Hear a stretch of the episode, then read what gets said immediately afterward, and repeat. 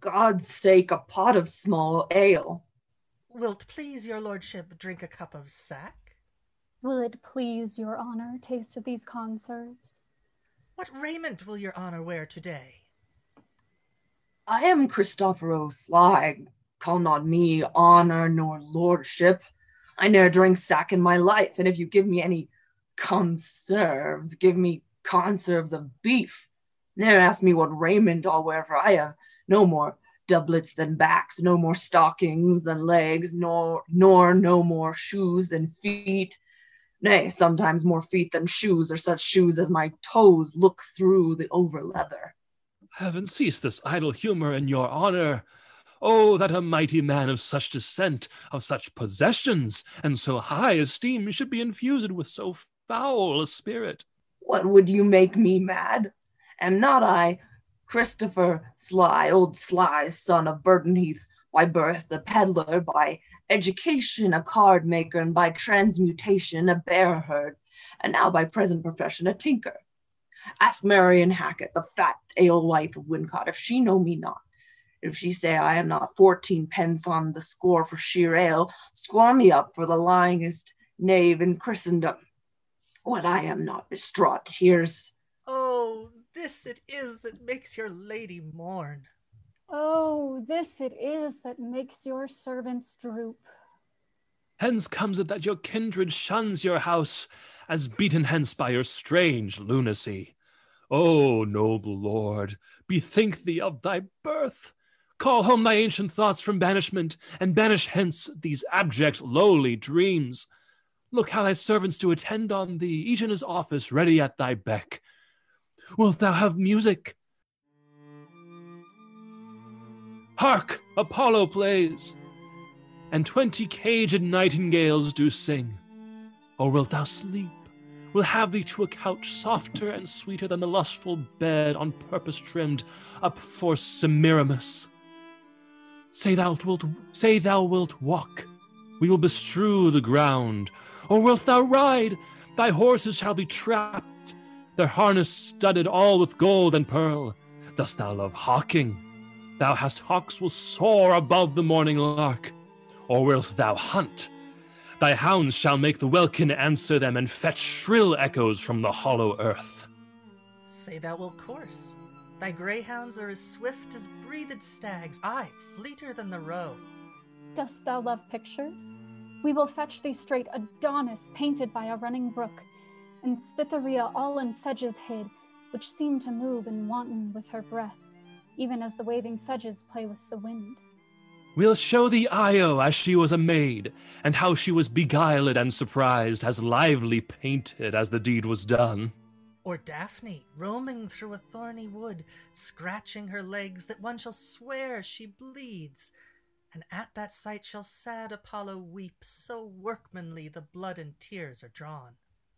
Thou art a lord, and nothing but a lord.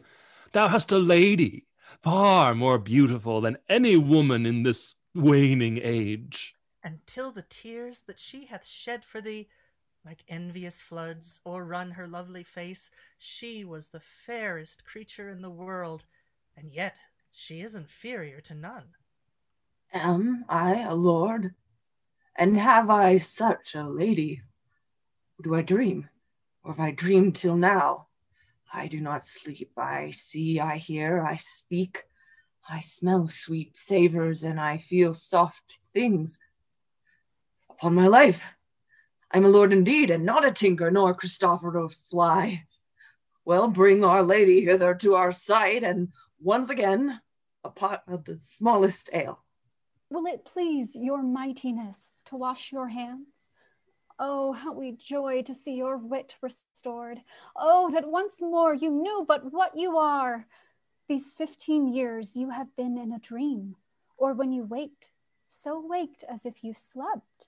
These fifteen years, by my fay, a goodly nap. But did I never speak of all that time? Oh, yes, my lord, but very idle words. For though you lay here in this goodly chamber, yet would you say you were beaten out of door, and rail upon the hostess of the house, and say you would present her at the leet, because she brought stone jugs and no sealed quarts. Sometimes you would call out for Cicely Hackett. I, the woman's maid of the house. Why, sir, you know no house, nor no such maid, nor no such men as you have reckoned up as Stephen Sly and old John Naps of Greet, and Peter Turf, and Henry Pimpernel, and twenty more such names and men as these, which never were nor no man ever saw. Now, Lord be thanked for my good amends. Amen. Amen. I thank thee, thou shalt not lose by it. How fares my noble lord? Marry, I fare well for a year's cheer enough. Where is my wife? Here, noble lord. What is thy will with her? Are you my wife and will not call me husband? My men should call me lord. I am your good man. My husband and my lord, my lord and husband, I am your wife in all obedience. I know it well. What must I call her? Madam, Alice, madam, or Joan, madam? madam, and nothing else. So lords call ladies. Madam wife, they say that I have dreamed and slept above some fifteen year or more. Ay, and the time seems thirty unto me, being all this time abandoned from your bed. Tis much. Servants, leave me and her alone. Madam, undress you and come now to bed.